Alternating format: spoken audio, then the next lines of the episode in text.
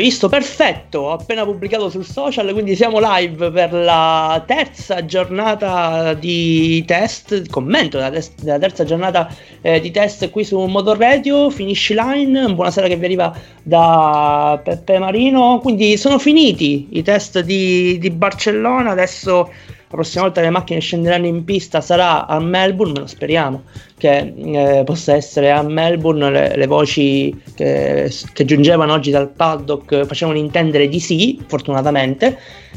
Commenteremo quindi quanto visto oggi sul tracciato del Modmelo, potete già vedere le nostre bellissime grafiche eh, preparate da, mm, da, Marco con tanto eh, di foto eh, qui sul nostro canale YouTube. Non sarò, non sarò, solo chiaramente nemmeno stasera a commentare eh, quanto avvenuto a Barcellona, avremo qualche ospite anche nel corso della puntata, ma intanto per questa prima parte sarò in compagnia di Daniele Zindato. Ciao Daniele.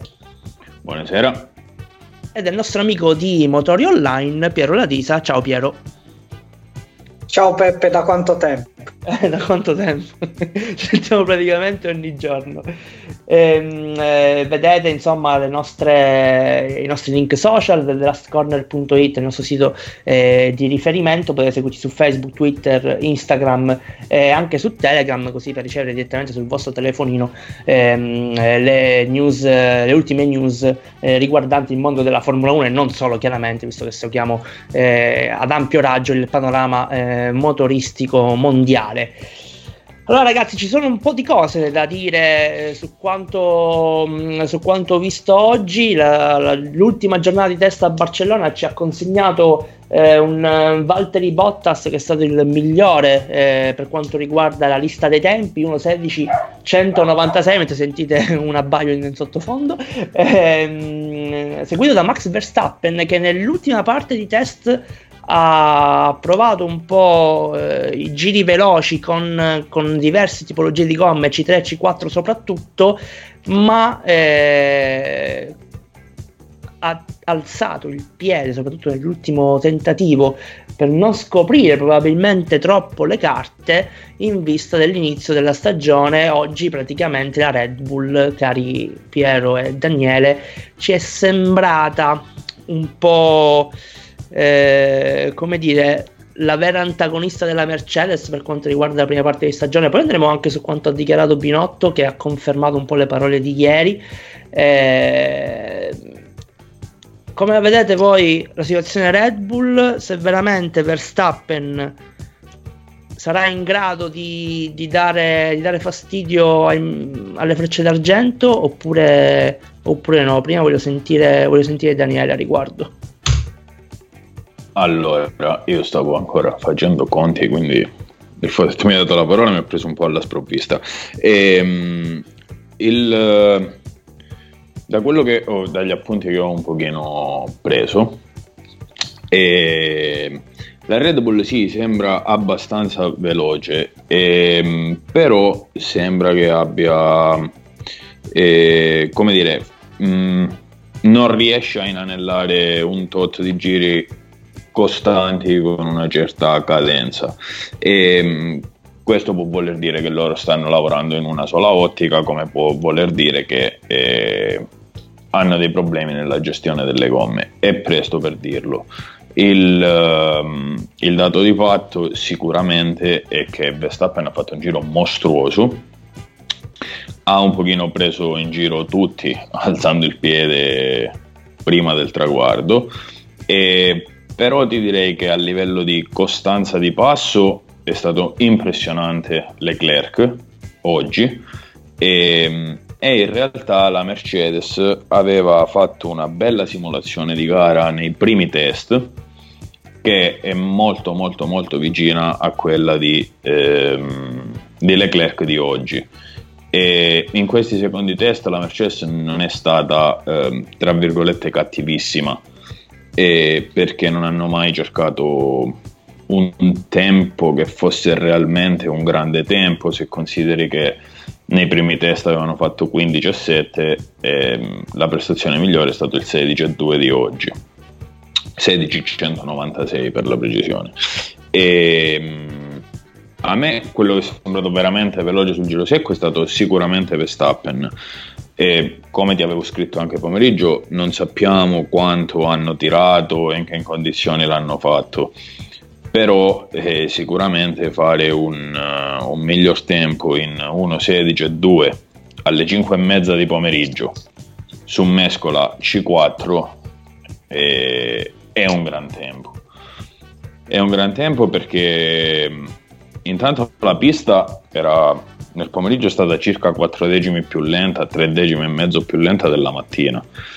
E perché non era mescola C5? Quindi se vai a, a togliere da questo tempo quello che idealmente è il rallentamento di mescola e di pista, togli da quel tempo 7 decimi e sei a 15 e mezzo. E, che fa vera, ipotizzando che siano andati al massimo come motore. E 1.15 e mezzo a febbraio e ti fa tanto riflettere su quella che è la reale performance di queste macchine. E lo stesso ragionamento va fatto per eh, Leclerc che ha fatto il giro migliore in 1.16.3 e su gomma C5 al quarto passaggio della gomma e dopo quel tempo ha girato ancora 4 giri. E quindi era ancora carico di, di carburante e quant'altro.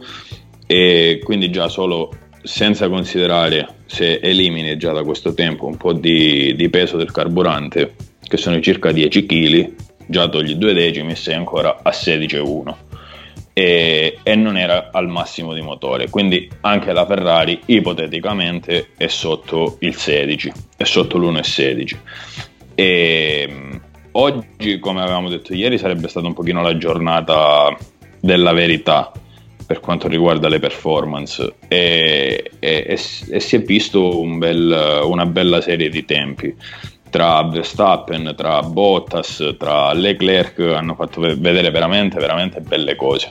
Quindi sì, ora ti rispondo alla domanda e ti dico sì, la Red Bull fa paura, e, però dubito che sia eh, ancora davanti alla Ferrari, perché fare un, un, giro all'ultimo minuto dei test col motore al massimo vuol dire che se rompe la power unit chi se ne frega e mentre Leclerc l'ultimo tempo veramente veramente veloce che era il 16 e 3 di, eh, eh, di stamattina l'ha fatta a mezzogiorno quindi rompere una power unit a mezzogiorno ti cambia la giornata, romperla alle 17.58 no. Quindi ti direi che Ferrari è un pelino davanti alla Red Bull, ma Mercedes è ancora là davanti se va così, anche se sembra che abbiano qualche piccolo problema di, di affidabilità. Ne parleremo dei problemi di affidabilità della Mercedes perché oggi comunque sono uscite delle considerazioni interessanti eh, per quanto riguarda appunto il, um, eh, il, motore, la power unit della Mercedes che sembra dar problemi eh, alla V11 e alla Williams mentre alla V10 Pink, così l'abbiamo rinominata, eh, della Racing Point eh, sembra appunto non dare, non dare problemi, sembra essere immune eh, la Racing Point, ma ne parleremo, ne parleremo più avanti anche con qualche ospite importante a riguardo. Eh, Piero, quindi tu come l'hai vista quest'ultima giornata? I test in generale, se veramente la Ferrari può essere un pelino davanti, davanti alla Red Bull oppure se, se la squadra austriaca eh, può essere veramente l'antagonista della Mercedes che noi stiamo mettendo a priori come la strafavorita del mondiale anche quest'anno. Guarda Peppe, io proprio pochi minuti fa con la conclusione dei test ho, ho scritto la mia gerarchia ecco, delle forze in pista. Per me Mercedes è assolutamente davanti, al secondo posto ho messo la Red Bull davanti alla Ferrari per quello che abbiamo potuto vedere in questi test, anche se eh, ti devo dire, ma non solo l'unico che la pensa in questo modo, sono stati dei test onestamente noiosi rispetto a quelli del, degli scorsi anni. Ecco, le squadre si sono veramente, veramente nascoste. Speriamo che, che anche la Ferrari si sia, eh, si sia nascosta, anche se le parole pronunciate anche oggi da Binotto non lasciano spazio a a delle interpretazioni, ovvero Binotto ha detto che comunque la macchina deve migliorare in tutte le sue componenti tecniche e che eh, qualora la stagione non dovesse andare eh, non dovesse andare nei giusti binari, la Ferrari penserà al, al 2021. Per quel che riguarda la Red Bull, invece, eh, secondo me al momento, ribadisco, è la seconda forza, poi chiaramente staremo a vedere quando eh, si giungerà in Australia dove tutti i team faranno sul serio non si potranno nascondere quale sarà la, la, reale prestazione dei top team. Chiaramente la Red Bull e con essa la Honda è, è chiamata a migliorare eh, le prestazioni dello scorso anno, però da quello eh, ecco, da quello che traspare, Red Bull è molto fiduciosa del proprio operato. Non sta a me ecco, ricordare le dichiarazioni roboanti di quest'inverno di Helmut Marco. Sì, insomma, loro forse si sono sbilanciati ancora di più rispetto agli altri anni, però probabilmente quest'anno, non dico che ci abbiano azzeccato, però non lo so, io continuo a dire, l'ho ribadito anche sui social, mi sono voluto sbilanciare che eh, la Red Bull possa essere la favorita a Melbourne con ovviamente Verstappen, non me ne voglio Albon, però insomma fra i due è chiaro che metto, metto, davanti, metto davanti, Verstappen. Eh, a proposito delle dichiarazioni di Binotto, qui dobbiamo entrare un po' eh, nello specifico perché eh, diciamo ieri abbiamo un po' sorvolato su quelle che erano che sono state le dichiarazioni del team principal della Ferrari però ecco, oggi è stato categorico alla domanda di, di Mara San Giorgio, eh, non ci giocheremo la vittoria in Australia e nelle prime gare. Daniele, in, dammi una tua interpretazione su quanto ha detto il buon Mattia Binotto. Se lo dice lui. non possiamo... Però non puoi, uscirtene, non puoi uscirtene così, però dobbiamo, dobbiamo un minimo analizzare, cioè perché è arrivato a dire il, team, il, capo della Ferrari, il capo del muretto Ferrari arriva a dire una cosa del genere. È chiaro che sono delle dichiarazioni roboanti. Io, vedendo un po' il tipo che può essere Binotto, non credo.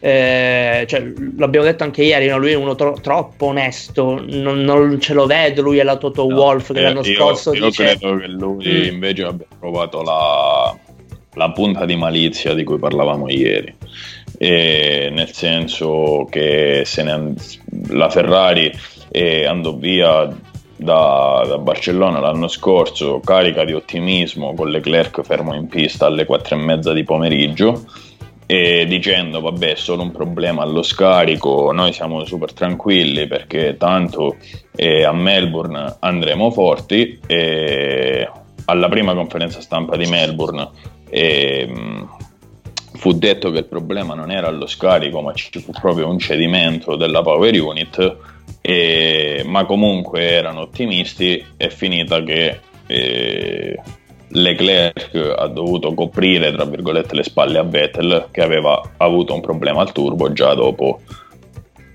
tre quarti di gara. E quindi forse hanno imparato a essere meno, meno ottimisti e, e, magari chi lo sa, il nascondersi passa anche da, da queste dichiarazioni. No? L'anno scorso c'era Toto Wolf che diceva a fine testa di Barcellona la Ferrari è mezzo secondo davanti e hanno vinto il mondiale praticamente alla pausa estiva. Quindi, boh, magari anche questo fa parte del, del nascondersi, chi lo sa. Vedendo i tempi, la Ferrari non sembra lenta, onestamente, andando a guardare un po' tutte le simulazioni di gara, la Ferrari non, non mi sembra assolutamente lenta. E, però c'è il famoso manettino da considerare, c'è il... Eh, ci sono tante situazioni, condizioni della pista, mescole, tipi di lavoro che si fa, non, non possiamo sapere. Ti dico che la Ferrari tanto indietro non è e, e, però non so nemmeno se obiettivamente se sarà in grado di giocarsi la vittoria a Melbourne. Forse Binotto tanto torto non ce l'ha. Eh, Piero una tua considerazione? E poi andiamo anche alle, alle domande che ci arrivano sulla, sulla nostra chat. Guarda Peppe, io ho apprezzato la schiettezza di Binotto, però guarda, sono delle dichiarazioni eh, che, che, quando lavori per la Ferrari, eh, secondo me non ti puoi permettere, tra virgolette, ovvero tu devi sempre ambire alla massima posti in palio perché ti chiami Ferrari, quindi la Ferrari per storia, blasone e tradizione deve sempre puntare alla vittoria, però chiaramente ci rendiamo conto che di fronte a un colosso con la C maiuscola che si chiama Mercedes e quindi secondo me doveva cercare di, di tergiversare. Poi io mi auguro che siano eh, siano dichiarazioni di facciata che la Ferrari, come dicevamo ieri, possa fare 1-2 a Melbourne, però la realtà ci racconta altro e io mi auguro, ribadisco quello che ho detto ieri, che la Ferrari possa almeno conservare il secondo posto nel mondiale costruttori. Insomma, non parte proprio con eh, il migliore degli auspici questo mondiale che ancora in teoria non è cominciato. Eh, per, quanto riguarda, per quanto riguarda la Ferrari, le parole di Pinotto obiettivamente un po' spiazzano. Eh, però poi magari ha ragione, ha ragione, Daniele quando il team principal ha messo eh, su anche un, anche un, po', di malizia, insomma ce lo auguriamo per il bene del, del, mondiale. Io ringrazio Gianfalco che ci sta seguendo assiduamente ormai dall'inizio dei test e ci ha segnalato l'errore eh, di battitura nella grafica del tempo di Leclerc come potete vedere c'è scritto un più 472 che non è eh, quello originale il tempo di Leclerc è 1.16.360 quindi più 0.164 è quello il reale ehm, gap tra Leclerc e Bottas Leclerc che oggi ha, fatto davvero tantissimi giri 181 eh, se, non, eh, se non ricordo male quindi insomma eh, ha girato veramente, veramente tanto il eh, pilota eh, della Ferrari. Allora andiamo quindi con qualche domanda che ci arriva, che ci arriva dal nostro Andrea che ha curato anche eh, il, il, live blogging durante, durante, queste giornate assieme anche agli altri ragazzi della redazione che ringraziamo per il loro eh, lavoro sempre, sempre preciso. Io sono convinto che la Red Bull potrebbe partire già alla pari della Mercedes. L'RB16 sembra stare a meraviglia in pista e non ha avuto grandi problemi di affidabilità. Inoltre Verstappen è totalmente maturato e questo l'abbiamo visto già da più di un anno più o meno, secondo il mio parere. E poi il motore Honda posso considerarlo ormai pari alla Mercedes o Ferrari, se non superiore alla prima come nelle ultime gare del 2019. Eh, io dico che la Red Bull può seriamente lottare per il titolo. Andrea, ti correggo, sono 181 i giri di Leclerc, non 175 come c'è in quella grafica che grafica sappiamo noi. Sì. Mm, eh, quindi, eh, pareri su questa considerazione di, di Andrea? Eh, che addirittura reputa il motore Honda addirittura superiore alla Mercedes. Daniele. Eh, eh, è eh, difficile da dire. Eh. È difficile da dire perché ci sono delle condizioni che noi non conosciamo. Torniamo al discorso di prima, no? E non sappiamo quanto abbia realmente spinto eh, il, eh, l'ormai famoso manettino uno piuttosto che l'altro. Quindi non, non avendo conoscenza di questo, di questo dato è difficile dire chi è davanti e chi è dietro a livello di, di semplice power unit. Sicuramente la Honda ha fatto dei passi avanti e si è visto più che con la Red Bull, secondo me, si è visto con la um, Alfa Tauri. Stavo per dire Toro Rosso. E, Vabbè, hai detto vi... Force India fino ad oggi, quindi se lo possiamo concedere Toro si, Rosso. Si, eh, si, è visto con l'Alfa Tauri perché eh, nel confronto diretto con eh, la Racing Point che è la Mercedes dell'anno scorso fondamentalmente, è, indietro ma non tanto. Quindi ipotizzando una superiorità spaventosa della uh, Racing Point dal punto di vista aerodinamico, tutto quello che manca l'Alfa Tauri ce lo sta mettendo di motore e si vede nelle progressioni di, di Leclerc in piena accelerazione che il motore c'è, però come ti ho detto prima, mi viene da pensare che né Ferrari né Mercedes abbiano tentato un giro spingendo al massimo. E, e quindi per capire quanto realmente il motore è potente, cioè sono, quanto le varie power unit sono potenti le une rispetto alle altre, non disponendo noi di dati fonometrici, perché tra l'altro nei test non si possono avere, e bisogna aspettare il primo speed trap di Melbourne, in fondo al rettilineo si vedrà tante si vedranno tante cose. E a livello di, di, dire, di potenza pura, comunque Ferrari è ancora obiettivamente è ancora davanti. Si vede ad esempio nelle prove di partenza che alla prima staccata hanno 14-15 km orari di, di, differenza partendo dalla linea della pit lane, quindi dalla linea di uscita della pit lane. Quindi se consideri che sono tra virgolette pochi metri, recuperare 14-15 km orari in quei pochi metri vuol dire che ne hai di più da quel punto di vista. Quindi consideriamo ancora il motore Ferrari, eh, ci sta ovviamente, visto l'anno scorso insomma era come in termini di potenza era, era sicuramente il, il migliore.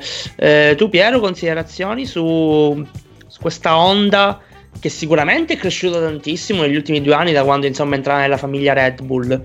Eh, l'anno scorso ulteriore salto di qualità, quest'anno probabilmente quel passo decisivo per poter essere alla pari, eh, se non addirittura meglio eh, di Mercedes e Ferrari, no?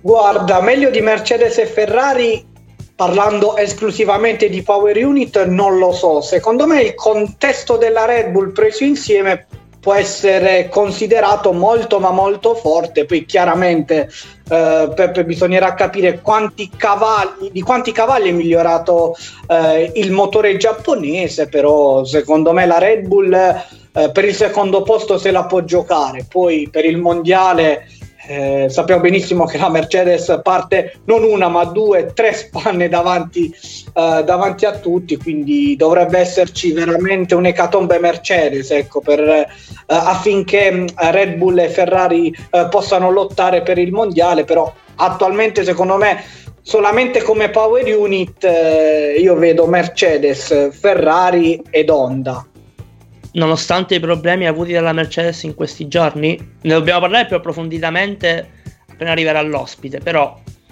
qualcosina eh, ma la, guarda la, Peppe la, anche gli anni dirlo. passati ha avuto qualche problemino e poi eh, pronti via dalla prima gara è andata ricordiamo Ricordiamo che da quest'anno c'è un limite di, mm, di utilizzo eh, di consumo dell'olio ogni, ogni 100 km, 0.3 mi pare, no, no, no non, mi ricordo, eh, non mi ricordo bene esattamente la, mm, eh, il numero preciso. Comunque, a quanto pare, la Mercedes sta utilizzando più olio, ha utilizzato perché adesso sono finiti più olio del previsto ehm, e quindi anche di quanto previsto dal regolamento per evitare eh, ulteriori rotture. Tant'è che oggi non ha eh, provato il.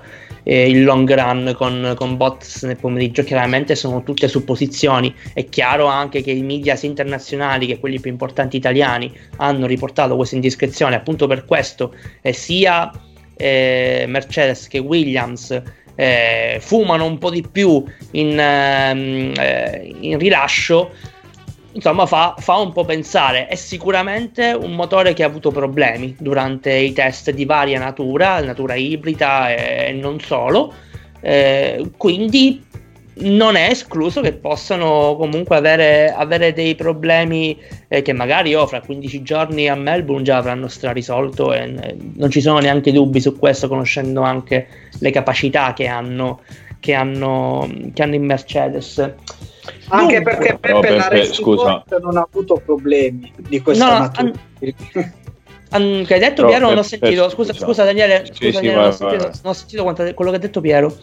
No, dicevo che comunque Racing Point non ha avuto problemi di questa natura. Qualche Racing... problemino l'ha avuto la Williams, però cioè, sono andate eh, senza problemi. Quindi perché io da non motorista e da non aerodinamico presumo che la Racing Point avendo la vettura dell'anno scorso e quindi non così rastremata al posteriore non abbia eh, non faccia soffrire il motore Mercedes come invece eh, Williams e Mercedes appunto che al posteriore hanno le pance molto strette e, e, sono molto rastremate e quindi fanno soffrire un po' di più il motore. Almeno questo io da profano eh, ho dedotto e poi mi piacerebbe chiederlo a chi arriverà eh, tra, tra qualche minuto non so Daniele se volevi dire pure tu una cosa del genere, comunque volevi intervenire sì, sulla no, questione. Una, una, piccola cosa volevo farti notare, che eh, nei test 1 la Mercedes ha fatto una simulazione di passo gara che è stata veramente ottima se consideri che erano i test 1 e, e oggi loro hanno montato una power unit che era quella che aveva eh, subito la rottura alla fine dei test 1 con Bottas. E perché dopo il problema di ieri di Hamilton hanno deciso di cambiare integralmente la power unit mettendo una, eh, questa power unit revisionata per capire se il loro processo di revisione anche a stagione in corso avrebbe portato dei frutti. Questo a quanto pare è stato il motivo per cui loro oggi hanno avuto il problema di, di elevato consumo di olio e, il, uh, e, hanno dovuto poi rinunciare alla simulazione di gara perché chiaramente non avrebbero avuto dei dati veritieri. Quindi la mia, la mia, sensazione è che loro abbiano portato qualcosa di nuovo dal punto di vista motoristico più che dal punto di vista aerodinamico, tanto finché non, vai, non porti alla puntonatura le power unit puoi fare che vuoi. E, ma più che altro eh, proprio questo esperimento abbia pesato sulla loro giornata di test, che comunque hanno fatto un sacco di giri perché non hanno fatto la simulazione di gara secca, ma comunque nella sola giornata di oggi sono riusciti a mettere assieme 170 giri, che non sono proprio pochi. No, però assolutamente. Ecco, però la power unit di oggi non era una power unit nuova, era una power unit che aveva già avuto un guasto e ci siamo accorti stamattina pure con Francesco, ne abbiamo parlato su Whatsapp, che all'improvviso hanno avuto la necessità di aumentare la capacità di raffreddamento perché c'era qualcosa che non andava, però sicuramente una macchina collaudata come la V10, che è l'attuale RP20, e, è chiaro che limita questi problemi proprio perché è una vettura già super collaudata e che porta al raffreddamento che porta aria fredda ecco, dove, dove, va portata nel momento giusto. Quindi sì, oggi non, è ben, non, è andata benissimo alla Mercedes ma comunque non dobbiamo dimenticarci che la power unit di oggi era una power unit che già aveva eh, un bel migliaio di chilometri e pure di più giusta, giusta osservazione, ehm, anche insomma per chi, eh, per chi, ci sta ascoltando, comunque eh, crescete, crescete, ogni giorno e per questo eh, vi ringraziamo. Ehm, Racing Point un po' in sordina oggi, forse dopo essere, essere uscita un po' troppo allo scoperto ieri con, con Stroll hanno voluto hanno voluto un po' risparmiarsi e non, non, far parlare tanto di sé, visto che si è parlato tanto, forse troppo, della Racing Point in questi, in questi giorni, della V10 Pink, eh, che, che, il team di, di Silverstone ormai è, è totalmente britannico, eh, ha, portato, ha, portato, quest'anno, eh, sempre più accreditata come quarta, come quarta, forza del mondiale. Prima però di passare a Racing Point è giusto anche sottolineare il, il lavoro fatto da, da, Leclerc e dalla Ferrari. Leclerc con 181 giri sono veramente tantissimi. Ehm, e vi chiedo i run del, del Monegasco con eh, prima ha fatto una gara completa praticamente soltanto con le gomme C2 se non sbaglio girando anche su, su, buoni, su buoni, tempi 22 basso costantemente eh, presumo comunque sia un uh, sia stata una giornata molto produttiva no? per la Ferrari che mentre Binotto parlava e diceva che non saranno in lotta per vincere nelle prime gare Leclerc comunque stava facendo un lavoro eh, abbastanza importante no Daniele? Peppe, scusa, ti ho perso per un attimo e ho perso, sì. penso, il senso della domanda. Sì, dico, eh, Leclerc mentre Pinotto parlava e diceva che eh, la Ferrari non si giocherà, il, non si giocherà la vittoria mm. per, le prime gara, per le prime gare, oggi ha fatto due diversi tipi di gara praticamente, una tutta con le gomme C2 e una tutta con le gomme eh, C3. Con le C2 ha fatto registrare tempi abbastanza interessanti per, per, quel che possono essere ovviamente dei test. Noi immaginiamo che abbiano lavorato in specifica gara, così come anche ha dichiarato Binotto eh, in conferenza stampa. Eh, comunque è stato un lavoro molto positivo quello, per quanto, quello che ha fatto Leclerc andando ad analizzare i tempi, no? Sì, è stato interessante perché ha girato, come giustamente hai fatto notare tu, ha girato tantissimo. E, e comunque ha fatto un, un bel lavoro ehm, perché è stato più che altro un lavoro di eh, comparazione eh, con quello che ha fatto eh, ieri eh, Vettel. Perché? Perché ieri a Vettel è stato chiesto di fare tre diversi stint, eh, uno sull'1.24 uno sull'1,22 alto 1,23 e uno sul, sull'1,22 basso o 1,21 basso e, e 1,22 e quindi loro che hanno fatto oggi hanno un po' fatto il paragone con quello che col lavoro fatto ieri. Infatti Leclerc eh, col terzo treno di gomme col, sì, col terzo treno di gomme ha fatto eh, una decina di giri, 11 giri per la precisione, tutti sull'1.23, fisso. 1.22.57, 1.23.21, 1.23.33, 1.23, cioè ha avuto una costanza di passo spaventosa. Questo che vuol dire? Non che Leclerc è realmente due secondi più veloce di Vettel, no. E vuol dire semplicemente che hanno fatto due tipi di lavoro diverso perché eh, facendo qualche altro calcolo, e, mh, ieri Seb si è dovuto fermare per la bandiera rossa e ha ricaricato del carburante a bordo per fare ancora, infatti ieri Seb nella sua simulazione ha sforato ampiamente i 66 giri, e, però a quanto pare questa è una voce che mi è arrivata, non so quanto sia vera, però mi è arrivata da Barcellona, quindi spero sia abbastanza veritiera, e che loro abbiano oggi lavorato più che sul passo reale sul consumo in gara, sul consumo di carburante in gara. E chiaramente se consumi di meno eh, puoi spingere di più o puoi caricare di meno e questo è un vantaggio. Quindi sembra che il lavoro sia stato fatto più che altro proprio sui consumi e più che di carburante più che sull'andamento del pneumatico come ha fatto ieri Seb. Sono stati due lavori diversi, quindi i tempi non si possono assolutamente paragonare.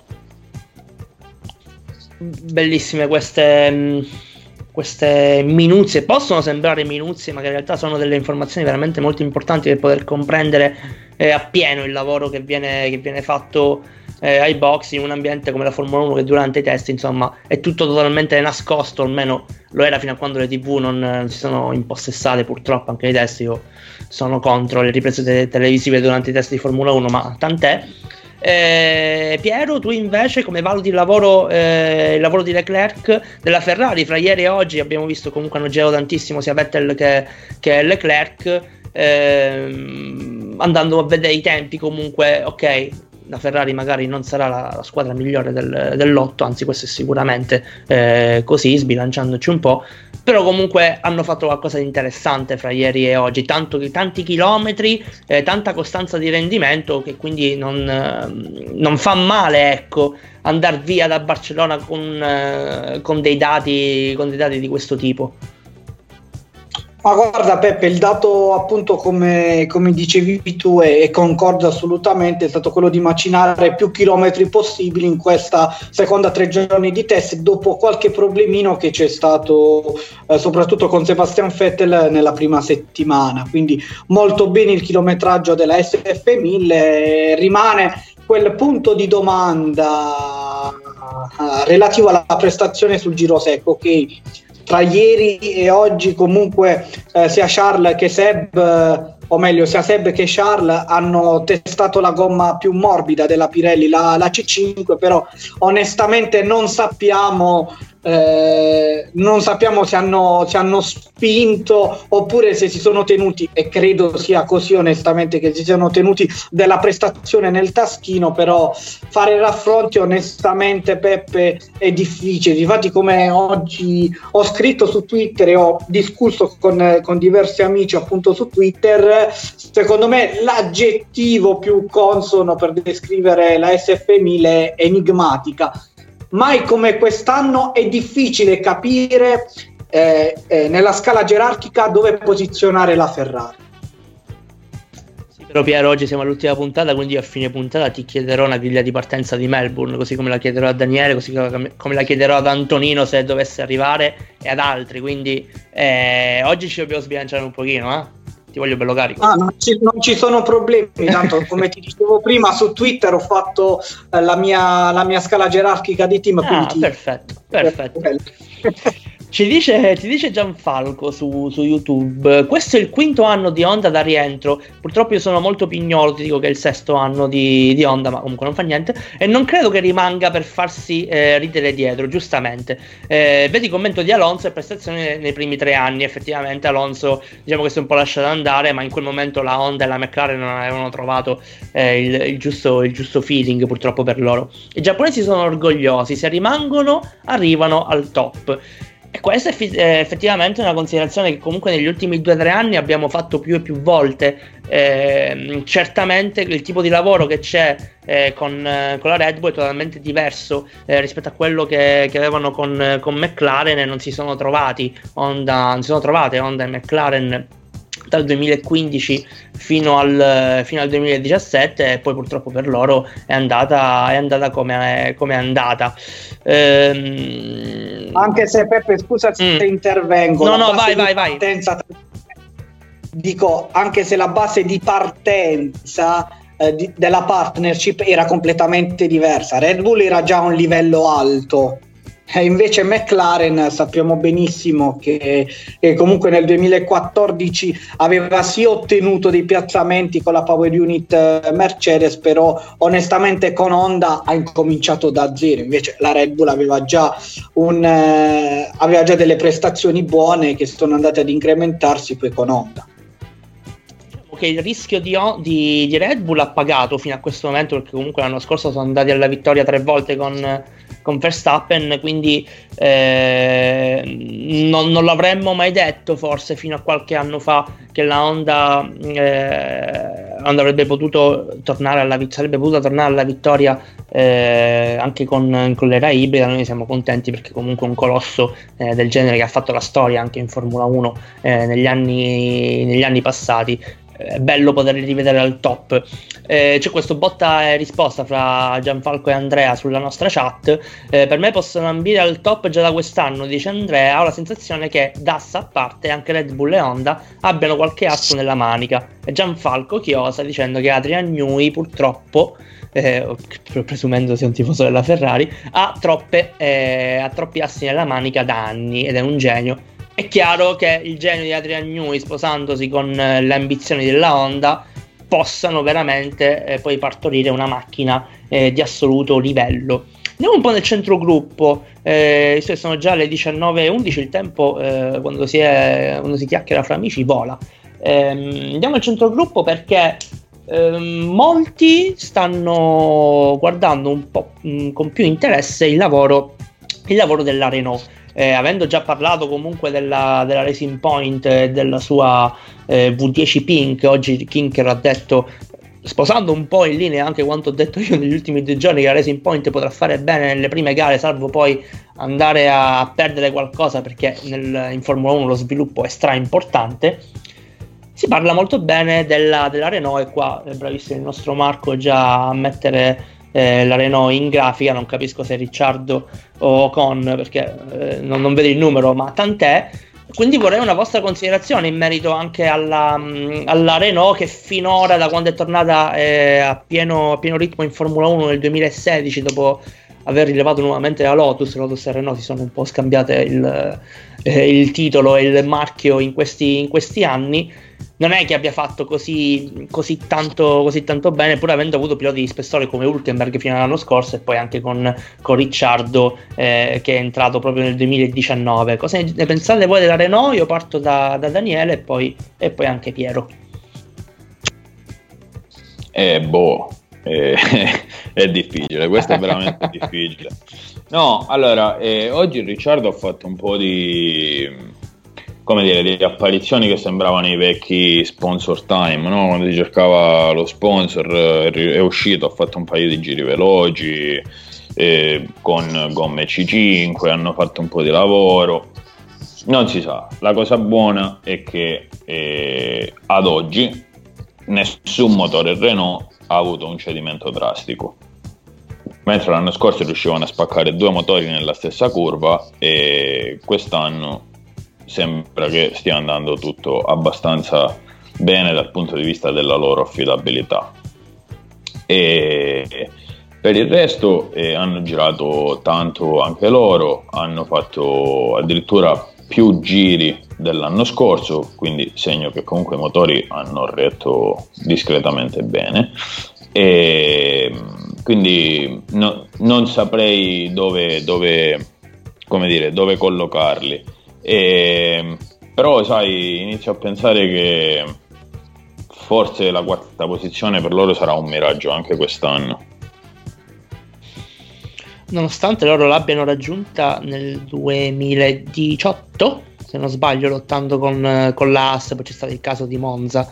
Eh, una Renault che è andata a gambero, quindi negli ultimi, negli ultimi anni si pensava, si sperava che l'arrivo di Ricciardo potesse eh, innalzare ulteriormente il livello della squadra francese. Al momento il povero pilota australiano, sicuramente di talento, non è stato supportato dal mezzo, dal mezzo meccanico. Eh, a Piero chiedo la stessa cosa, integrando anche la domanda eh, che ci pone Andrea: cosa pensate appunto di Renault e McLaren? Una è un'incognita. Eh, come la sua discontinuità, e ovviamente parliamo della Renault un giorno indietro e l'altro è avanti ehm, mentre l'altra forse un po' troppo sottovalutata eh, dai test. Io effettivamente la McLaren non, non, sono riuscito a inquadrarla per bene in queste, in queste due settimane. Eh, Piero ha il compito di... Ehm, confermare il quarto posto il quarto posto mondiale insediata da una Racing Point che certamente si pone, si pone lassù come, come favorita diciamo degli altri team eh, quantomeno per le prime gare no? Beh, chiaramente Peppe, se ti chiami McLaren, dopo che comunque eh, hai passato degli anni difficili, lo ricordavamo prima, con, eh, con la partnership eh, di Honda, è chiaro che ora, dopo aver, dopo aver risalito la china, dopo essere ritornata nelle posizioni nobili di classifica, anche nel 2020 deve, deve consolidare eh, quel quarto posto dello scorso anno e chissà riuscire ad andare con maggior continuità a podio dove, eh, dove lo scorso anno ci è capitata al termine di quella gara stranissima eh, del Brasile ricca di colpi di scena. Quindi McLaren eh, secondo me lotterà per il quarto posto con la Racing Point e dunque vedo Renault alle loro spalle ovvero ad occupare la sesta piazza nel, nel mondiale costruttori eh, bisogna fare i complimenti comunque Peppe alla Renault perché non era semplice eh, cambiare la filosofia progettuale perché la Renault aveva un, muso l'anno scorso simile a quello della, della Ferrari col naso, invece quest'anno si è, rappresent- si è, presentata ai nastri di partenza della stagione con un anteriore molto rastremato simile a quello, a quello Mercedes e sicuramente l'approdo di Ocon sarà servito molto e servirà alla Renault per, eh, per riuscire a fare eh, quel salto di qualità, non che Ocon sia chiaramente Schumacher o Senna, però è un pilota che stando a, st- a stretto contatto e respirando l'ambiente Mercedes eh, potrà sicuramente eh, portare appunto dei feedback positivi ad Ainston. Quindi, secondo me, la lotta per il quarto posto ad oggi chiaramente è tra Racing Point e McLaren, sesto posto per la Renault.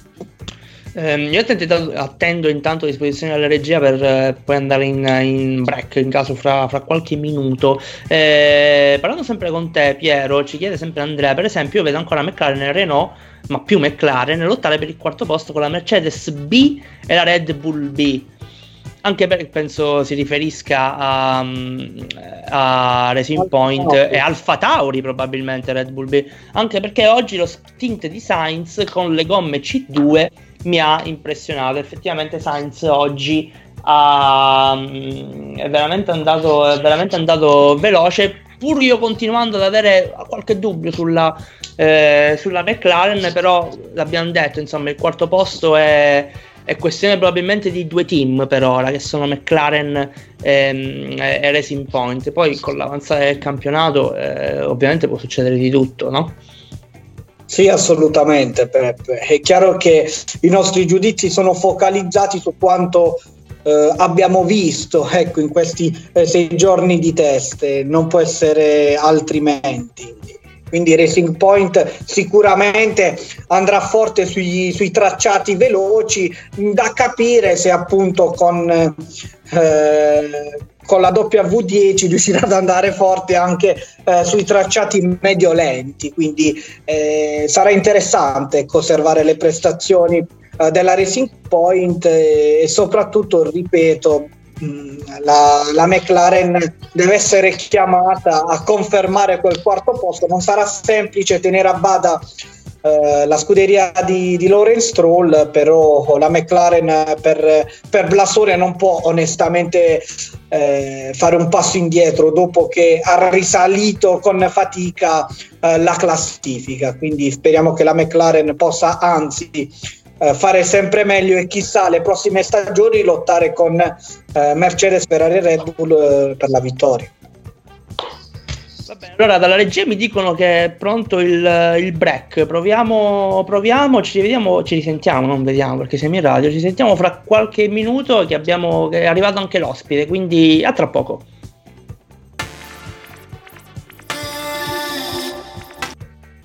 Rieccoci dopo una brevissima, brevissima pausa perché insomma abbiamo dovuto accogliere il nostro eh, il nostro ospite con Daniele Zindato e Piero Latisa che ci, mi stanno facendo compagnia eh, da, da, inizio puntata ci ha raggiunto Fulvio Conti, ex motorista della, della Ferrari e direttore del, dell'osservatorio sportivo. Ciao Fulvio. Ciao, buonasera a tutti.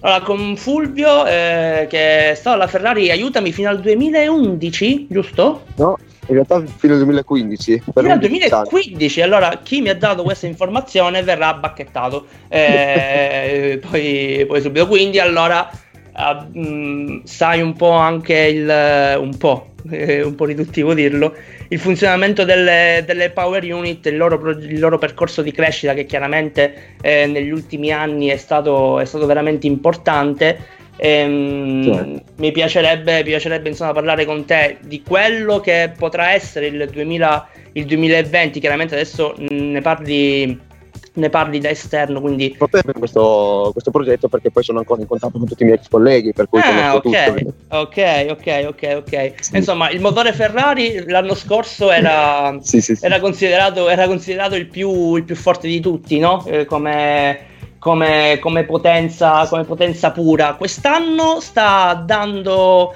eh, qualche, qualche, difficoltà oppure la Ferrari non riesce a dare, eh, ad essere così veloce come, come ci si aspettava per via eh, della troppa efficienza aerodinamica oppure secondo te eh, hanno, hanno, voluto, hanno voluto depotenziare un po' il il motore stando anche ai reclami che sembrano siano, siano arrivati a Maranello eh, da parte dei team, dei team, avversari, cioè secondo te come hanno lavorato i tuoi, eh, i tuoi colleghi, se così, se così, possiamo dirlo, nell'arco, nell'arco di quest'inverno? Eh. Sì, allora c'è da fare un po' di, di chiarezza, nel senso che sì. l'anno scorso il motore Ferrari non era quello potente, ma era quello con maggiore coppia. Tanto è vero che Aldo Costa aveva anche rilasciato un'intervista, aveva detto io non riesco a spiegarmi com'è possibile che la Ferrari riesca a guadagnare dai 2 ai 3 decimi nel giro di un centinaio di metri rispetto a noi. Quindi questo vuol dire che come motore aveva una coppia straordinaria. La potenza invece era praticamente uguale tra Ferrari e Mercedes. Eh, quest'anno almeno Wolf dice che dalle, dalle rilevazioni del GPS ha, ha, rilevato un miglioramento addirittura di un secondo delle prestazioni del motore Ferrari, mm. il che ci può stare in linea più o meno con quello che comunque mi è stato detto dai miei colleghi, cioè vale a dire che comunque una maggiore potenza effettivamente è stata trovata. Certo, come potenza io sempre sulla stessa linea Mercedes e Ferrari, super giù come coppia no, come coppia rimane Ferrari, come poi affidabilità sicuramente migliora il Ferrari rispetto al Mercedes che in questi giorni ha avuto molti problemi, soprattutto di temperature. A proposito di questo, oggi tra, mh, tra i vari siti online, eh, sia italiani che esteri specializzati, si è un po' cercato di capire come mai il motore Mercedes avesse questi problemi, tant'è che si parla di un, um, di un utilizzo eh, dell'olio in quantitativi, più, in quantitativi, più, grandi rispetto magari al consentito eh, in questi test per evitare che il, motore, che il motore Mercedes andasse un po' in pappa, eh, visto che negli ultimi giorni sembra abbia avuto, sembra abbia avuto dei problemi. È plausibile come come soluzione temporanea eh, oppure, oppure, pensi che abbiano lavorato in modo differente? No, eh, chiaramente è plausibile, però questo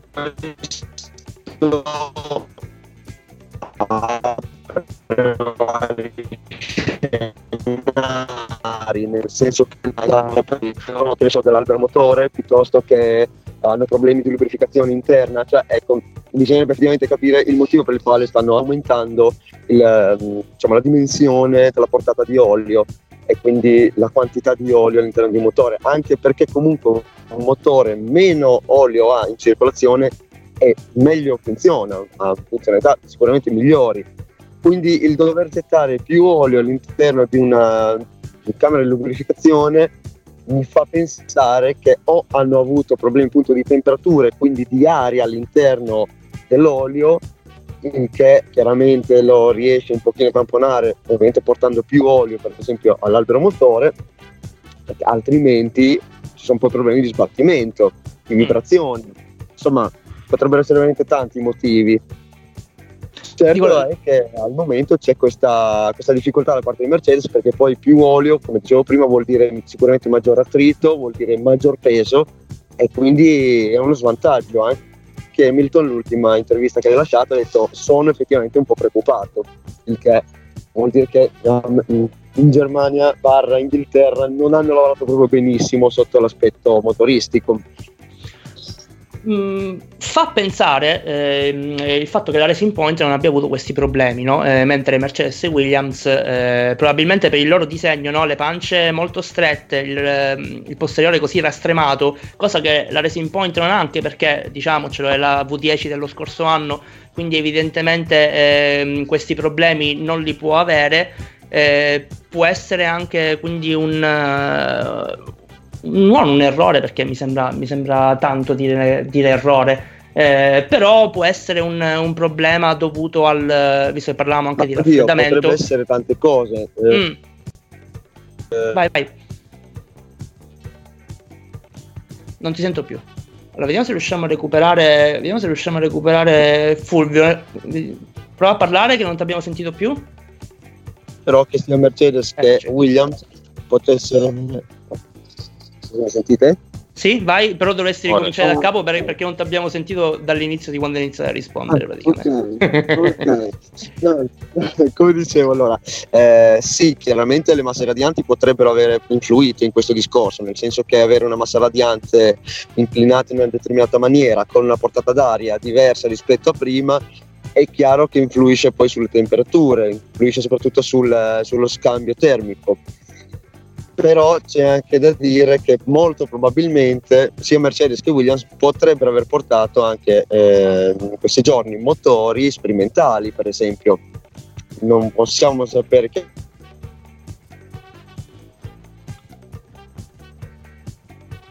quindi può darsi che abbia fatto dei test completamente differenti di, di, tenuta e quindi magari doveva macinare chilometri come telaio e non come motore. Dipende tutto da, chiaramente dal tipo di lavoro che hanno, che hanno sviluppato sia Williams e, e, Mercedes da una parte sia appunto Racing Point dall'altra che ha fatto una macchina completamente nuova rispetto a Mercedes e Williams che invece hanno fatto un'evoluzione. Certo. Sì. Certo eh, è plausibile, ringraziamo Gianfalco che intanto ti fai, ti fai complimento il nostro ascoltatore che ci sta, ci sta scrivendo. Eh, dice di, di, spremerti, di, spremerti, più che possiamo, che ci sveli qualche segreto, eh, che però insomma non credo, non credo sia, sia, possibile diciamo, fino a un certo punto. Ehm, eh, per quanto mi riguarda, io ho, al momento ho l'ultima domanda, poi lascio spazio ovviamente anche, anche agli altri. È chiaro che avendo, avendo la possibilità di poterti, di poterti sentire, eh, mi piacerebbe incentrare un po' di più la discussione sulla questione eh, motori, affidabilità, insomma. Eh, la, on- la, Honda, la Honda ultimamente, eh, cioè ultimamente nell'ultimo anno e mezzo sembra eh, abbia trovato quel quel bandolo della matassa, no? Eh, probabilmente l'unione con, con, Red Bull rispetto eh, alla McLaren sta giovando sia alla casa austriaca sia al, al motore giapponese. Mm, qual è la tua sensazione in merito a quando la Honda è entrata in Formula 1 sia nel 2015? Eh, pensavi che eh, sarebbe riuscita ad arrivare a, a questo punto, tant'è che probabilmente se non quest'anno comunque già l'anno prossimo riuscirà a giocarsi il mondiale, eh, il mondiale a tempo pieno tra virgolette eh, pe- pensavi a una crescita del genere vedendo insomma, i disastri dei primi anni con McLaren oppure, oppure eri più pessimista?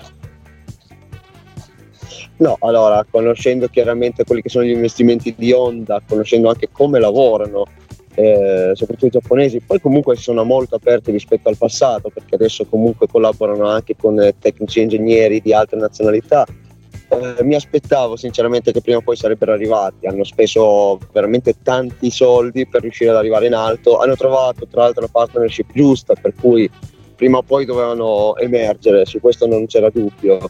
Vedo tra l'altro comunque un'enorme crescita rispetto appunto ai primi anni e comunque alla collaborazione con McLaren, che non è facile lavorare con McLaren assolutamente perché loro lavorano soprattutto di aerodinamica e sembra un paradosso perché stiamo parlando poi di Red Bull che ha Adrian Newey che è il migliore aerodinamico in Formula 1.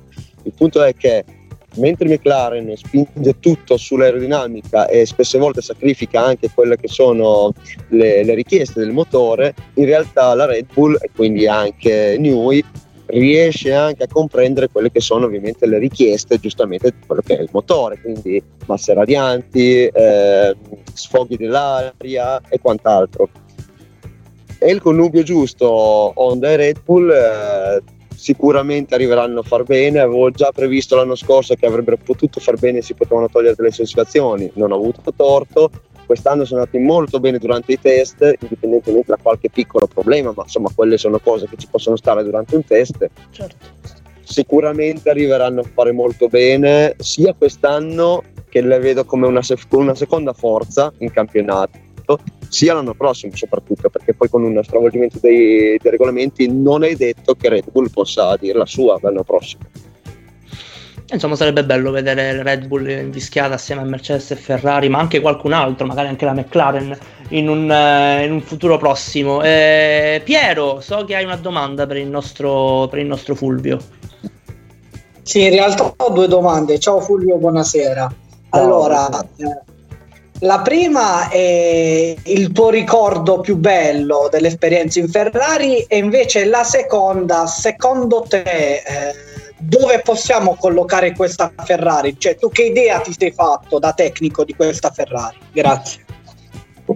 Allora, partendo da quella che può essere la mia idea sulla Ferrari attuale, beh, la macchina è un'evoluzione di quella dell'anno scorso, non l'abbiamo vista completa, nel senso che mancavano le ali dell'Australia, mancava il richiamo idraulico nella sospensione anteriore, quindi mancavano tante cose, sicuramente non hanno provato il motore da qualifica, quindi comunque non abbiamo visto la vera Ferrari.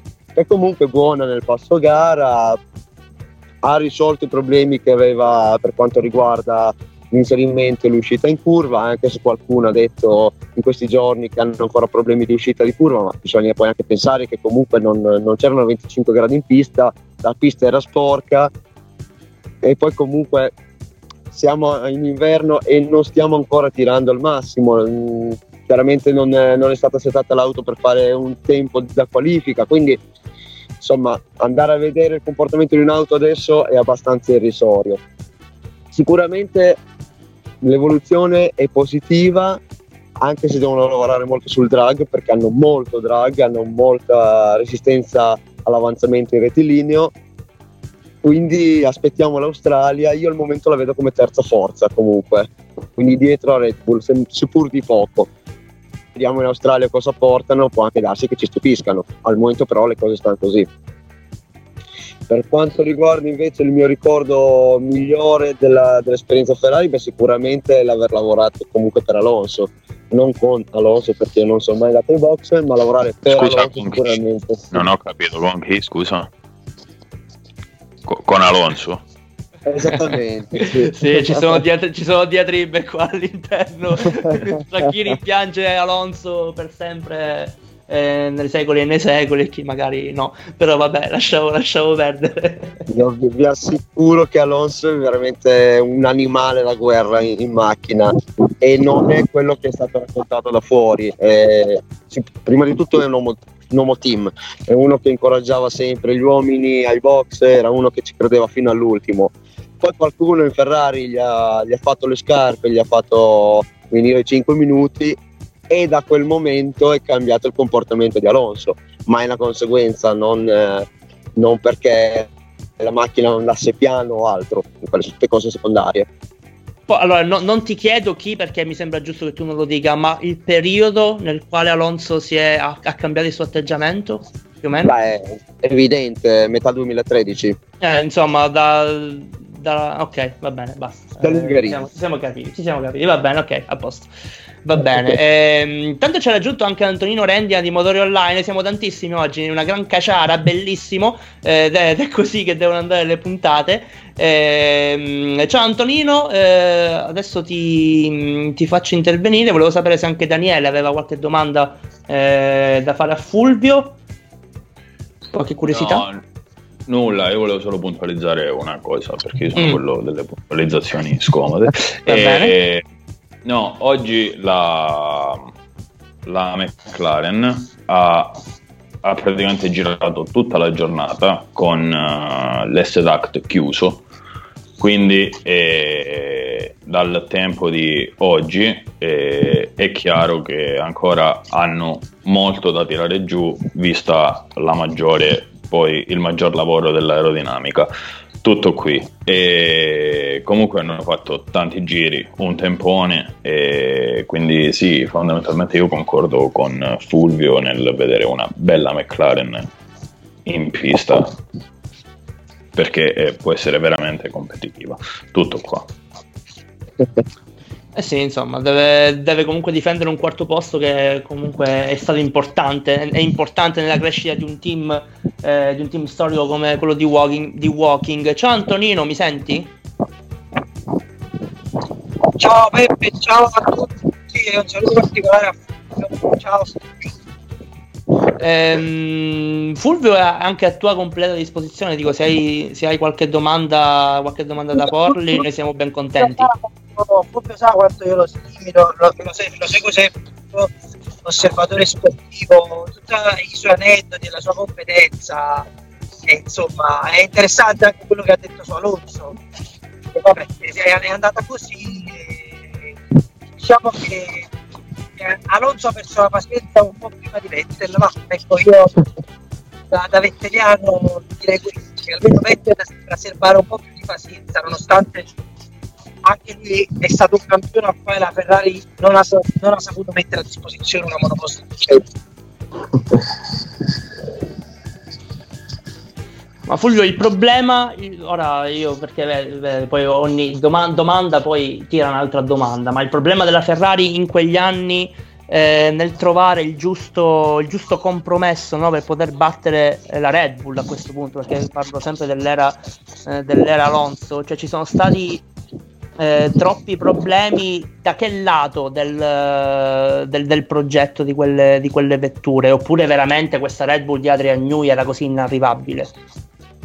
No, beh, addio, in parte per carità bisogna dare a Cesare quel che di Cesare, la Red Bull andava velocissima, quindi nulla da dire, aveva un pilota eccezionale come Vettel, per cui merito anche loro, ci mancherebbe però bisogna parlare anche dei demeriti della Ferrari di quel periodo. I demeriti sicuramente erano a livello politico prima di tutto, perché poi... Insomma... E, tu parlato, e tu ne hai parlato spesso nei tuoi articoli delle lotte di potere che dilaniavano il team e della cattiva gestione anche delle risorse umane, l'hai scritto spesso ed, ed, sono pagine sì. interessanti. Io sì. ho letto attentamente, quindi eh, sono pagine interessanti. E questa è una cosa che secondo me la Ferrari si porta, si porta dietro per questo forse sì. la Ferrari ha funzionato negli anni in cui c'era un establishment, un, un, management completamente straniero, cioè gli anni di Schumacher. È triste da dire, però da tutta quella che è un po' la narrativa di Fulvio, mi permetto Fulvio da tuo lettore il libro, si evince questo, cioè che la Ferrari purtroppo ha bisogno di teste uh, che governino, che hanno una mentalità che purtroppo che viene un po' da fuori. Ecco, la, la dico così, non so poi se sto sbagliando. No, no, no, è proprio così, è sempre stato così. Finché c'è la Ferrari che era un capo, tutto funzionava. Dopo non ha più funzionato perché fondamentalmente la Ferrari è un po' una terra di conquista per chiunque arriva. E sto parlando dal, dal meccanico ai box, al tecnico che sta all'ufficio tecnico, fino ad arrivare ai direttori che possono arrivare dalla Fiat, eccetera, eccetera. Per cui purtroppo Ferrari è così, finché non ha un capo che comanda ci sono queste dinamiche e, ed è un problema endemico, cosa vuole dire? Che nel momento in cui non c'è il capo, eh, purtroppo si torna al problema originario. Quindi nel momento in cui è mancato Ferrari è venuto fuori questo problema, nel, nel, momento in cui è venuto a mancare Todd è venuto questo problema, nel momento in cui è venuto a mancare Marchionne è tornato il problema. È molto semplice, perché con Marchionne comunque ci siamo arrivati vicini a vincere dei mondiali, quindi vuol dire che qualcosa di buono questi ragazzi l'hanno fatta. Che poi Fulvio è indicativo il, il, timing che hai dato, il famoso GP eh, d'Ungheria 2013, perché appunto ad Alonso gli fu fatta la famosa domanda cosa vuoi per il tuo compleanno perché cadevi in quei giorni e lui disse io voglio una Red Bull e la Ferrari poi per, per addolcirlo eh, gli ingaggiò Ellison, però poi sappiamo che purtroppo la storia non ha dato ragione a questa scelta operata dalla Ferrari. No, assolutamente. Poi io Ellison lo conosco, è un uomo di una gentilezza assoluta, però un uomo così non poteva andare bene in quell'ufficio tecnico, in Ferrari in generale, proprio perché purtroppo di fianco a certi personaggi che hanno sicuramente molto carisma a livello tecnico, poi serve una persona che sia eh, all'altezza a livello sempre carismatico, ma di gestione del personale per i motivi che ho indicato prima, altrimenti purtroppo l'ambiente è, è anarchico e all'interno della, della, gestione sportiva ognuno fondamentalmente fa quello che vuole, questa è la verità. Ho una domanda per tutto. Vai. Uh, che è una domanda, non dico retorica, però anche, anche su questo siamo molto d'accordo. Sul fatto che Binotto uh, ha sicuramente delle capacità, sicuramente un ingegnere a tratti geniale, sicuramente ha delle enormi capacità per aver fatto anche la carriera che ha fatto però uh, io, uh, io, ho sempre pensato che in Ferrari uh, la plenipotenzialità di Binotto, il fatto che lui debba gestire il lato tecnico e anche quello gestionale puramente sportivo del team sia un limite, cioè perché Binotto, lo chiedo a Fulvio che, che è un insider che, che, ha lavorato in Ferrari ad, ad altissimo livello, perché Binotto non, non, non, ha cercato una figura che potesse fargli gestire cioè che gestisse la parte politica sempre sotto il suo coordinamento. Io non dico che doveva fare un passo indietro, però insomma una persona di fiducia solo per la parte politica e come diciamo team principal più classico e, e, e non è rimasto lui a dedicarsi all'aspetto gestionale tecnico che è il suo forte. Cioè lui non è, non è un po' troppo, per quanto sia una persona gentilissima, onesta, anche trasparente verso i tifosi, è una bella persona e si vede non, ha, non è troppo ambizioso nel, nell'aver incarnato su di sé tutte queste responsabilità, pecca un poco di, di, di troppa ambizione secondo te? No, assolutamente no, eh, però è giusto il discorso, nel senso che comunque bisogna eh, un attimo chiarire alcuni punti. Io Mattia prima di tutto lo conosco molto bene sia a livello tecnico sia a livello, a livello personale, ovviamente avendo lavorato nel suo team e comunque avendo passato tanti anni assieme lo conosco appunto sotto entrambi gli aspetti ed è una persona umilissima, quindi il problema non è che lui voglia questa situazione. Io è tanto tempo che dico perché qualcuno non gli dà gli strumenti necessari per lavorare? Eh, okay. questo, questa è la domanda che io mi faccio. Quindi perché? È la proprietà il problema. per me sì, perché non conoscono prima di tutto il prodotto che hanno. Adesso non voglio dire niente di male contro gli Elkan, per carità. Secondo me sono anche brave persone. Come manager eh, un pochino in alcune cose peccano, ecco, non hanno ancora l'esperienza adatta a mio parere per gestire al meglio la Formula 1 Apprezzo però il fatto che per esempio John Elkan sia entrato all'interno del consiglio di amministrazione. Vuole dire che vuole mettere gli occhi all'interno della gestione sportiva, capire come funziona realmente questo, questo mondo. Per quanto riguarda la gestione sportiva, il fatto che appunto lo gestisca Mattia eh, quasi, mh, mm, quasi in, total, in, totalitarietà è un errore? Sicuramente sì, non, eh, non voluto da lui. Eh, il fatto che lui sia geniale, mh, mm, geniale sotto il punto di vista diciamo manageriale, sì, come gestione del personale anche, però in realtà come lato tecnico no. Mi, spiego, lui è stato bravissimo nel gestire il team quando è stato mm, direttore tecnico, perché aveva sotto lui dei, mm, delle persone che sanno lavorare, sanno fare automobili da corsa, i vari Resta, i vari Sanchez, eh, Cardile, insomma gente che comunque sa lavorare, poi ha comunque portato con sé persone eh, dal basso che ora comandano appunto vari reparti della Ferrari, mi viene in mente Gualtieri che appunto gestisce la, il lato progettuale del motore, della power unit. E vi assicuro che è uno di quegli ingegneri che sa veramente cosa sta facendo in Ferrari, l'ho conosciuto anche lui. Eh, il punto, come dicevo prima, qual è? Cos'è che manca oggi alla Ferrari? Manca sicuramente un direttore tecnico che, stia, che sia presente tutti i giorni all'interno dell'ufficio, che riesca a dare la spinta, il carisma. Ecco, questo manca, perché poi in realtà come scelta, che ne so, ehm, come eh, spendere i denari all'interno dell'ufficio tecnico piuttosto che a livello proprio gestionale di tutta la gestione sportiva, di tutto il settore sportivo, in questo sicuramente Mattia Binotto è, è il numero uno in Ferrari, per non dire anche in parte in Formula 1. Adesso Wolf in qualche cosa è un pochino migliore, ma Mattia non è poi tanto distante, ecco, sotto quel punto di vista. Gli manca sicuramente il lato politico, non, lui non è mai stato un politico, non è capace di fare politica completamente, proprio per, a causa della sua umiltà. Lui è molto buono, non è quel bastardo dentro, ecco, che purtroppo in certi casi serve. non è un Fiorio, ecco, tanto per capirci, con tutto rispetto per Cesare Fiorio, per carità. A mio Fiorio lo, lo, ammiro, lo apprezzo proprio per il suo carattere, per il suo carattere molto duro, ecco. Ecco, gli manca questo a Mattia. Ogni tanto ha qualche exploit, ma gli manca in generale questo. Dovrebbe mettersi al suo fianco una persona diversa da quella che ha, perché avrebbe Mekis a fare questo lavoro. Ma Mekis, con tutto il bene che gli si può volere, è un ingegnere che non ha il carattere e non ha il carisma necessario.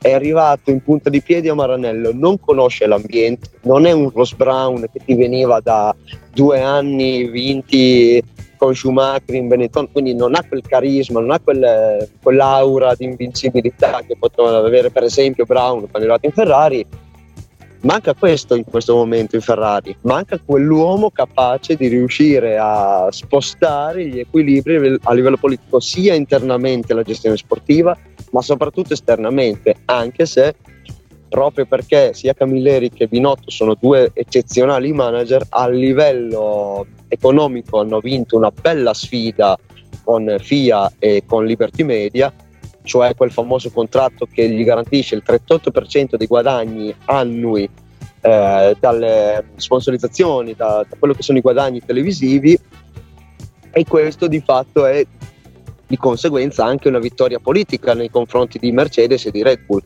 ma è una conseguenza, quindi non vuol dire che siano bravi politicamente, ma vuol dire che sono molto bravi a livello economico, questo sì.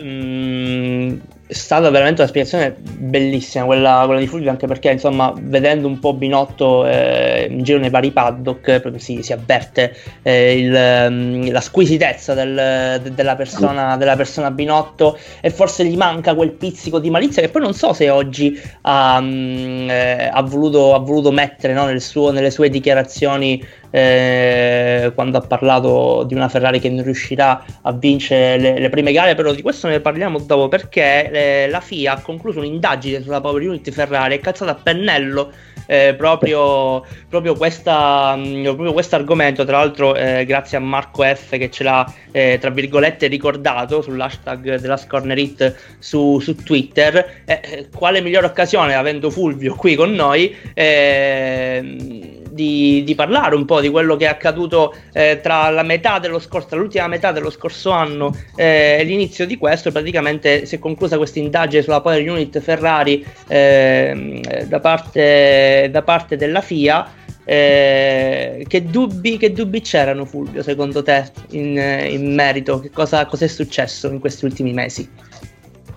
È molto semplice, come dicevo prima, nessuno si spiegava come mai questo motore riusciva ad avere una coppia talmente alta ai bassi regimi che riusciva effettivamente a guadagnare 2-3 decimi di secondo nello spunto, cioè praticamente in uscita di curva e non per motivi prettamente aerodinamici, perché poi bisogna anche pensare che comunque l'aerodinamica, soprattutto per come era mh, strutturata quella della Ferrari l'anno scorso, che era principalmente efficiente e poco carica, sicuramente ecco, un'aerodinamica così funziona principalmente eh, in termini di velocità di punta e quindi non di spunto di partenza, proprio perché comunque ovviamente ha degli effetti in relazione all'accelerazione e a quella che è la velocità, l'aerodinamica.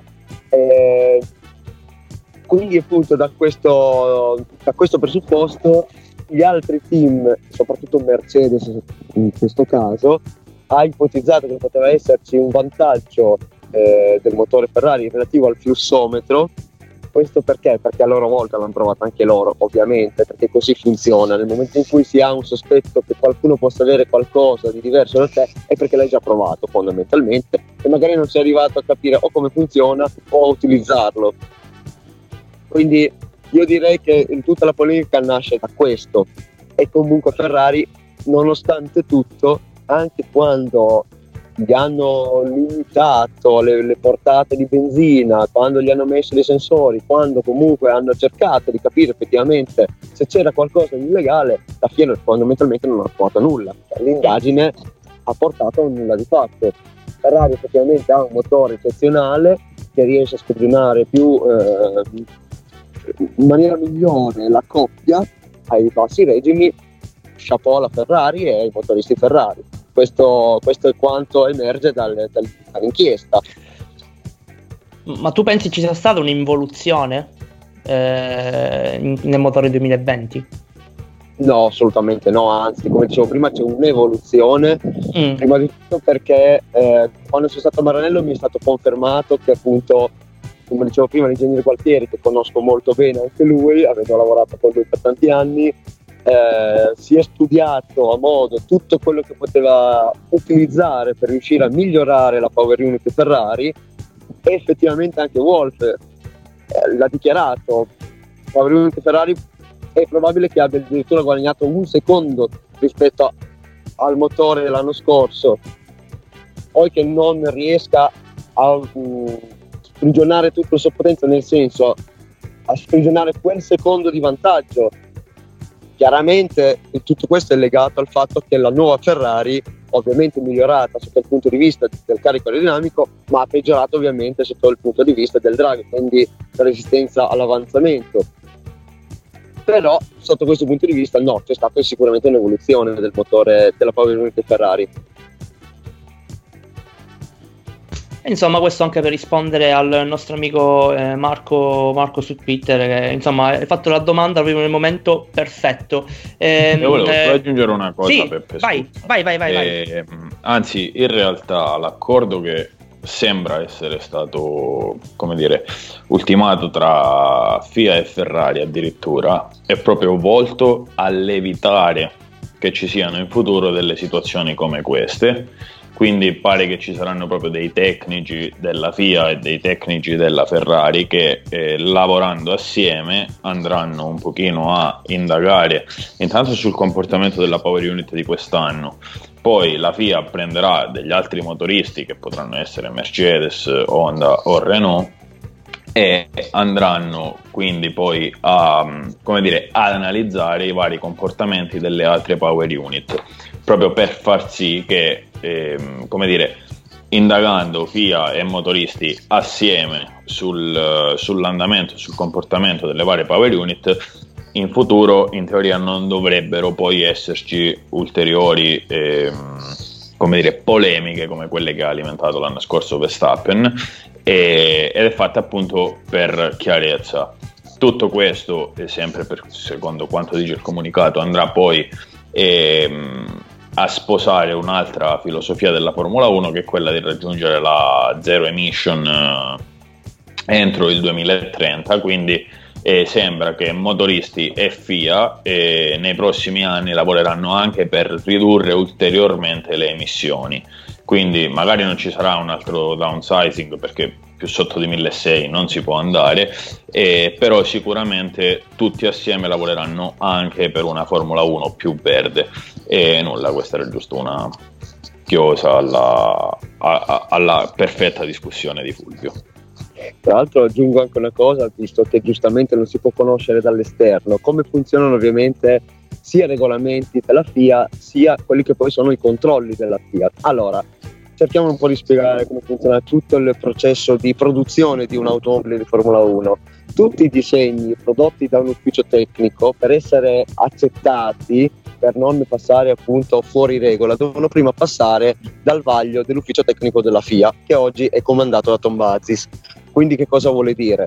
Che tutto quello che poi arriva effettivamente in pista non è illegale, non può esserlo, perché è già controllato di partenza Tuttavia può capitare chiaramente che un progetto, un prodotto possa diventare illegale in un secondo momento, cioè nel momento in cui arriva in pista, perché magari ha un comportamento differente da quello che è stato ipotizzato in partenza.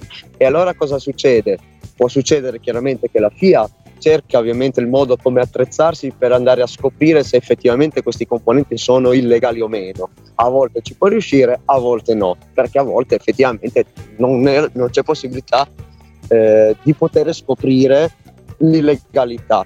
Faccio un esempio, la sospensione posteriore idraulica che si suppone, soprattutto sulla McLaren e sulla Red Bull, che cambi di posizione, o meglio, eh, cambia l'altezza da terra del posteriore non solo in base a quello che chiaramente è la spinta verso terra eh, in relazione a quello che è l'aumento della velocità, quanto più per un discorso di flussi di, eh, di gas di scarico, di emissioni, ok, che attraverso il calore riescono a modificare quello che è l'utilizzo del, del richiamo idraulico, quindi con l'olio al suo interno, e che quindi di conseguenza va a migliorare quelli che sono le, i movimenti e le modifiche della parte posteriore. Questo è un esempio banale, ma per far capire appunto come a volte non è veramente possibile poter andare a verificare se effettivamente c'è qualcosa di illegale su un'automobile.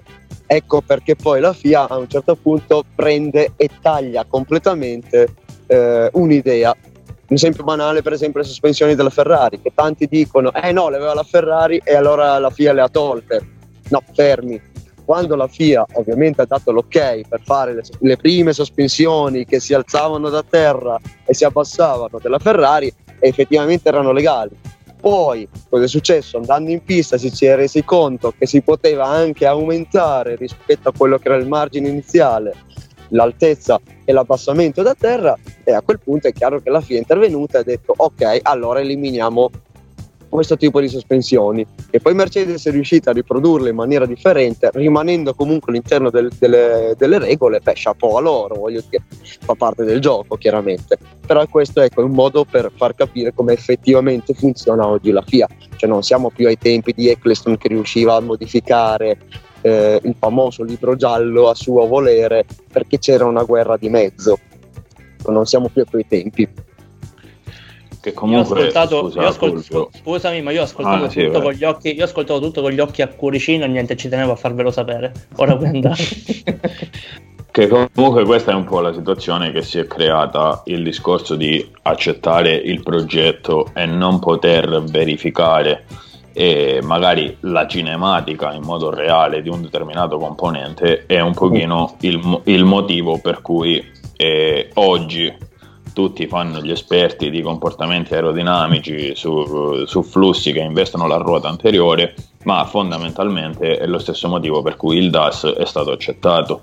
Cioè loro eh, non verificando, non potendo verificare eh, realmente, come giustamente dici tu, eh, il funzionamento in tempo reale di qualcosa, hanno accettato il progetto e oggi adesso tutti magari si sono resi conto che ci sono dei flussi che investono la ruota anteriore che vengono modificati quando cambia la convergenza, eccetera, eccetera, eccetera, ma realmente la FIA quando ha dato l'ok questa verifica non poteva farla. No, e, e, e avendo accettato il progetto adesso è regolare. Quindi magari tu che sei una persona più autorevole di me adesso lo spieghi così mettiamo l'anima di tutti in pace, la finiamo di fare polemica, spiegala, esatto. spiegala tu questa cosa perché io l'ho detto già da, lo sto dicendo da una settimana, quindi ora spiegala tu che sei più, più addentrato e ci togliamo tutti i dubbi. Assolutamente sì, ma soprattutto apro una piccola parentesi. Io quando ho visto questo sistema ho detto, beh vabbè, chapeau perché hanno fatto effettivamente un bel sistema, però allo stesso tempo ho detto con gli ingegneri con i quali collaboro, ma voi siete veramente sicuri che ci sia un guadagno? E spiego perché.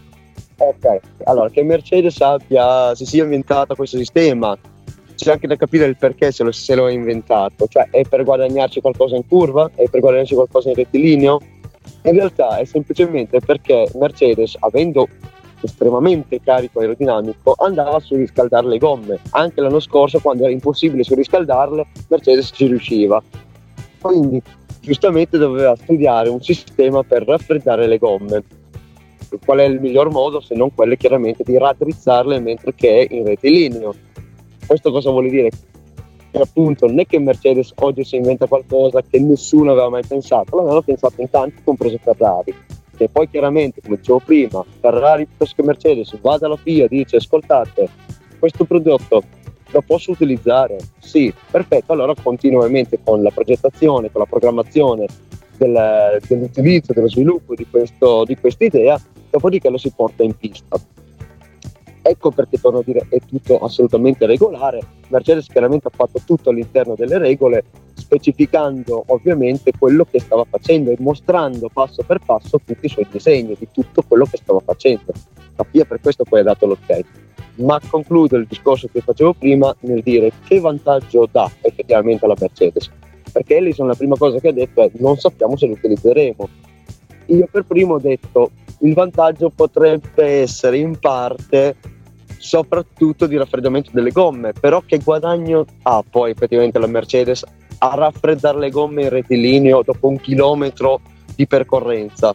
Cioè dovrebbe effettivamente poi arrivare alla staccata della curva, piantare una gran frenata con il rischio che al ventesimo giro che stai girando con le stesse gomme inchiodi le gomme e a quel punto devi tornare ai box magari uno o due giri prima rispetto a quello che è l'idea iniziale della tua strategia, perché nel frattempo le hai spiattellate le gomme. Cioè, anche qui fermiamoci un attimo, bello il DAS, eh, sicuramente bellissima l'immagine che ha dato della Formula 1, di un qualcosa di innovativo, però fondamentalmente che, che cosa dà a livello di, di, prestazioni? Un paio di decimi di secondo di vantaggio, poca roba. Quindi anche qui si chiude direi la polemica attorno a un paio di decimi di secondo di vantaggio, uno o due decimi, non di più. Quindi. Wow.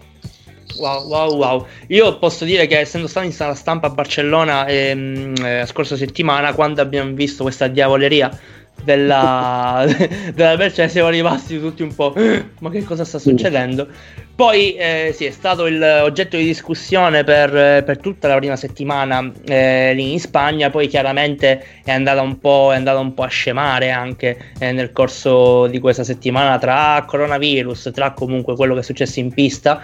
Eh, diciamo che del DAS si è parlato sempre meno eh, negli ultimi, negli ultimi giorni Ehm, eh, ragazzi, sono le 20.03, cioè è passato il tempo, è volato, non, non capisco come, come, sia possibile. Eh, quindi adesso chiederò a tutti eh, un, um, la vostra classifica dei test che diciamo poi eh, potrà anche essere un po' la griglia di partenza eh, di ma no, facciamo che vi chiedo la griglia di partenza di Melbourne e poi andiamo, e poi andiamo a cenare. A Fulvio lo lascio per ultimo però. Quindi eh, chiedo, chiedo prima a, a, Daniele qual è la tua griglia di partenza di Melbourne. Eh, eh, magari non tutti oggi, e 20, magari non tutti e 20, ecco, magari presi. Ad oggi direi che Hamilton resta l'uomo da battere con la macchina da battere. E poi mi sento di metterci Verstappen perché, come dicevo prima, a fine sessione ha fatto oggi qualcosa di bellissimo prendendo in giro tutti e poi onestamente per il terzo posto ci vedo carico a molla Vettel perché quest'anno mi sembra super motivato, mi sembra contento e mi sembra pure veloce.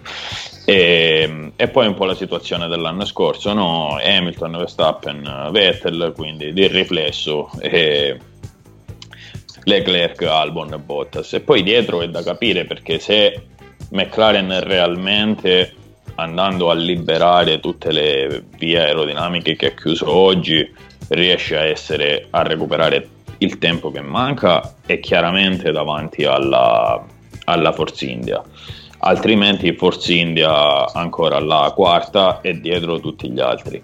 Purtroppo, e te lo dico, è veramente triste. E, e oggi la, la AS mi è sembrata veramente l'unica concorrente per l'ultima fila e io di questo sono infinitamente triste. E... Peggio della Williams? Sì, purtroppo sì, Peppe. Cioè, io sono distrutto da questa cosa. e... Lo immagino. E comunque ho visto, come ti ho detto prima, ho visto in, come dire, in, incomprensibile ecco, il, la performance della, della Renault. Non so se vanno veramente forte o se sono talmente tanto messi male da, da aver fatto il famoso sponsor time con Ricciardo.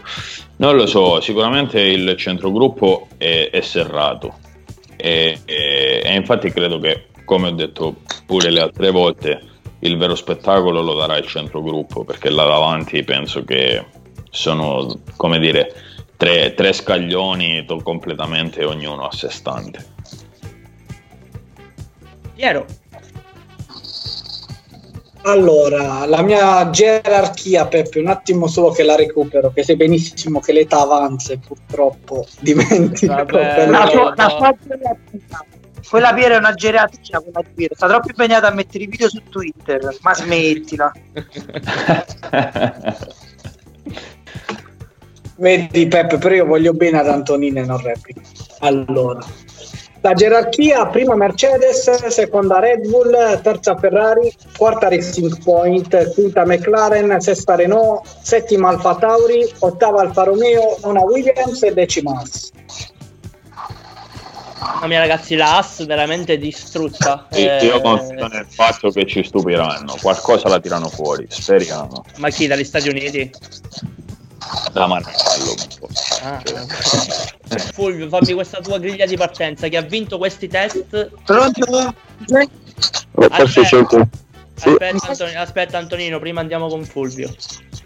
No, Ok, allora beh, sicuramente l'ha vinta la Mercedes senza ombra di dubbio perché comunque in curva ha migliorato tutti quelli che erano per assurdo i difetti della, della V10 per cui per me Mercedes ha vinto appunto a mani basse questi test e sicuramente andrà fortissimo durante tutto il 2020 e vedo già Hamilton vincitore del campionato del mondo di Formula 1 per la settima volta.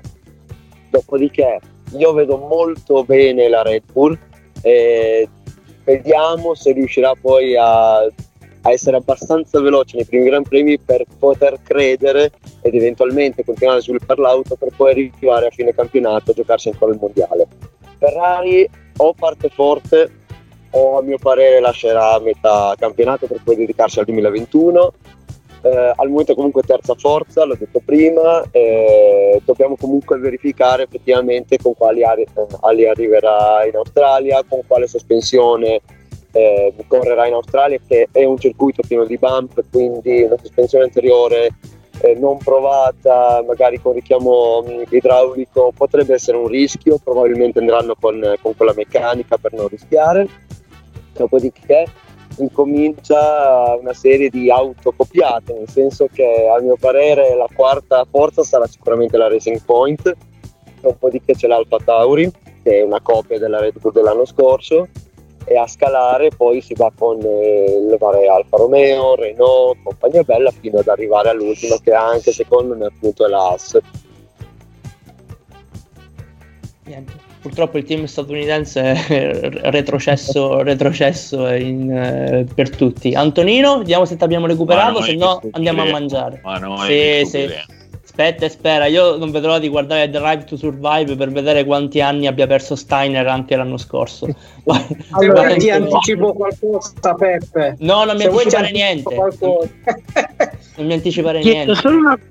Vi chiedo solo una cosa, come avete visto l'asse così male? Non, non ho seguito così bene.